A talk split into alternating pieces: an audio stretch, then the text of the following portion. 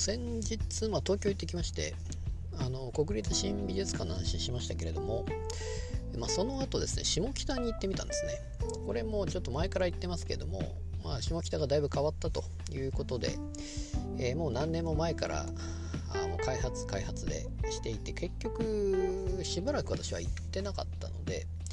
もう何年も行ってないのでどうなってんのかなというような。で去年行こうと思ったんですけど結局行かなかったんですね、まあ、すごい暑くて、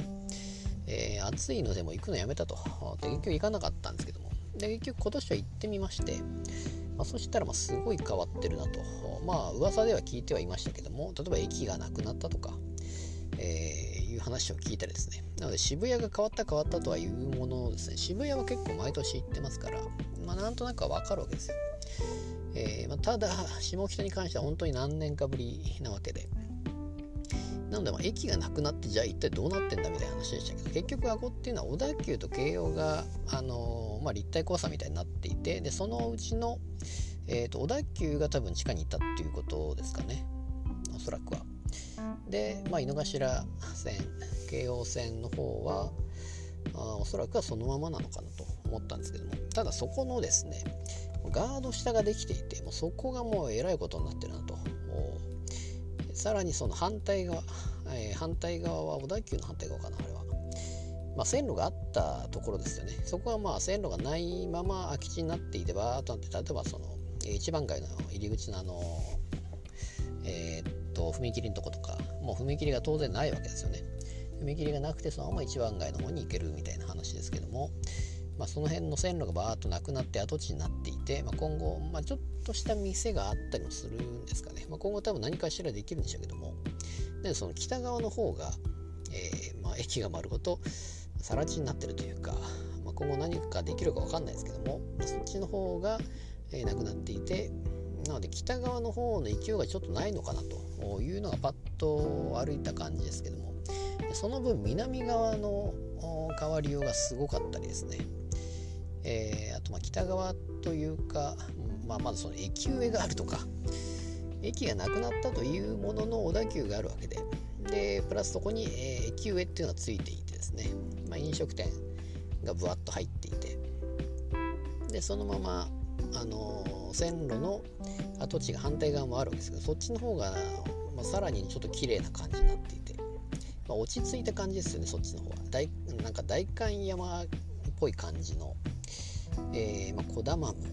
コダマムコマダムコマダムがいそうな感じの、まあ、ママ友とランチをするようなあなんていうのライフスタイル系というか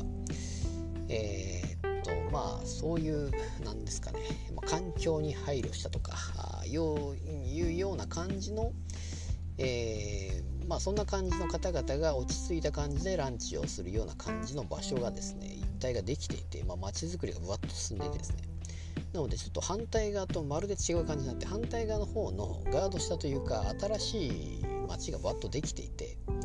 まあ、当然古い町というか今までの町もありつつそこに併設された ガード下みたいな新しいのが、まあ、またここが飲食店がバッと入っていて松伝とかもあったと思うんですけども、えー、まあ、ベトナム料理とか韓国料理とかですねそういうアジア系の店がバッと入っていたりして、まあ、にぎわってあの辺は人がいっぱいいましたしなのでもう全然反対側のそういう、えー、全然違う感じの街がパパッとあの中に、